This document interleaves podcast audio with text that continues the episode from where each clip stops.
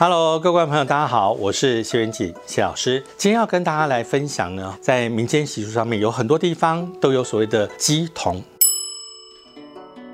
神明的讯息旨意必须要透过机筒来做传递。第二个部分，神明呢，因为他已经升到另外一个等级，偶尔可以看到他的形体，但是因为没有实际的肉体肉身，所以呢，他就必须透过具有形体的宗教人士来帮忙，比如说度化世人啊，传递旨意啦，甚至你要帮人家处理一些状况、超度啊，这个时候就需要机筒。感情上如何啦？事业方面有没有什么发展？这一块来说，其实不一定要找鸡桶，有些人他就直接求神啦。但是因为有些人非常的不顺，他必须要知道各方面不顺的一个状况源自于什么样的一个问题，这个时候就会透过鸡桶询问神明，分成文鸡跟。五鸡，所以的文鸡呢，就是大家看到鸡神有时候就在桌面上啊，你问什么，他就哦眼睛闭着，但噔噔噔噔哦跟你讲什么。那因为神明有时候他用的语言是比较古语，会有一些我们比较不容易理解的地方，所以这个时候就必须要有个翻译人员，旁边就会有一个豆桃做翻译。第二种就五鸡，有时候就是这个地方发生煞气，我要驱邪要除煞，这个时候呢，你就会看到有一些这个鸡童出现超五宝的一个情况，所以超五宝呢拿这个七星剑砍啊。那有的拿好狼牙棒、刺球、斧头这类的东西，五宝也就是代表神明要透过这些武机代替人们受罚、好受罪。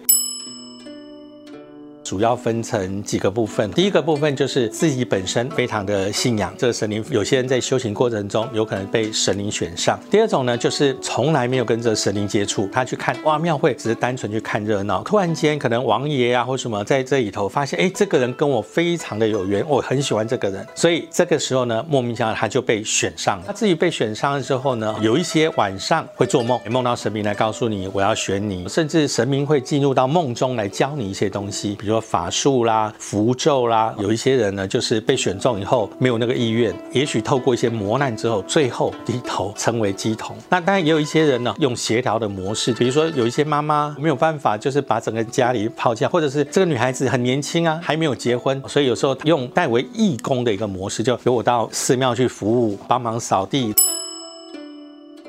除了神明直接指派，还有一种呢，必须要去领旨。那么在早些的时候，在领旨过程中，先透过一些科仪，有时候要把杯，把杯下去之后，哦。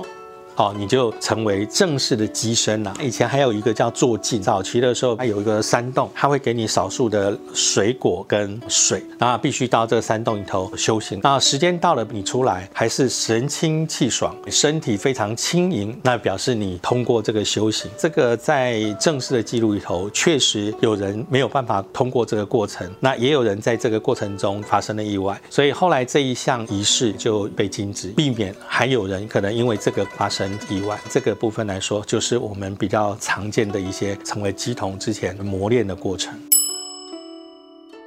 他还是要守禁，基本上来就跟和尚不能够侮辱人呐、骂脏话、讲妄语啦。当然你不能够去害人。很多神明他有戒律，每一个神明他有不同的规定，但大方向是相同的。其中有一个部分呢，跟淫戒有关。你不去让他去守这个淫戒的时候，万一遇到一些心里头不是很正派的人，利用他的神职做不当的行为，这个时候就会受到一些惩罚。曾经也有遇过一有人就假借神明的旨意跟信众。发生关系，那这个时候神明就会做一些处分。我曾经遇过一个非常非常有名的这个机身，那在出国的过程中就嫖妓啊，回来之后每个礼拜到那个公庙去看的时候，他都是排队排满满的哈。但是很奇怪，就从那个回来之后，他开始诸事不准，然后流失了大部分的信众。后来才知道说啊，原来他在出国的时候犯了这条禁忌。不过后来呢，他也跟神明诚挚的跪求，以后绝对不会再犯的。大概一年多以后，才正式恢复原本的神。力从此以后，他也就谨记我是神明的传达旨意的人，所以有些东西我还是必须要特别的小心跟注意。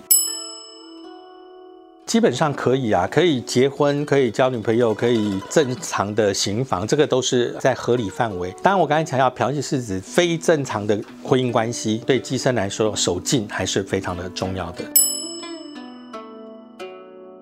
鸡同上升其实分成好几种，第一种呢就是全上升，全上升就是上来之后他完全没有个人意识，你真的醒过来的时候，之前发生什么事情他不知道。那有一种呢算是半上升，半上升就是他上升之后好像有点意识，我我的言语行为很多部分是已经不受我个人控制，等于身体其他用了，我可以感觉到，但是我没有办法控制我自己。那还有一种呢属于局部上升，所以局部上升呢，也就是说有一些肌呢，它是透过它的手，所以你就会发现上身之后写了一些字啊，不断的写字，或者透过扶着那个鸾叫，勾勾勾勾啊，写出话啊或事情，神明的意思是什么？所以大部分来说的话，大概会有这几种我们比较常见的一个状态。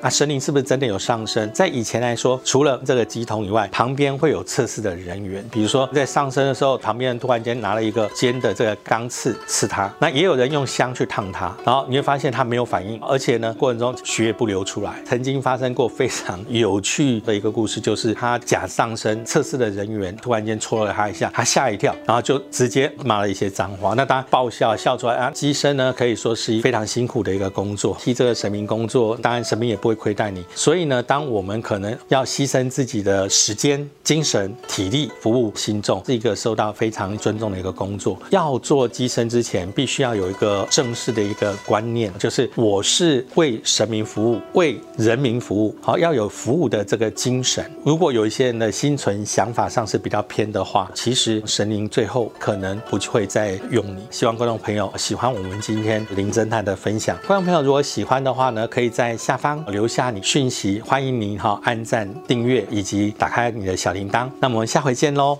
拜拜。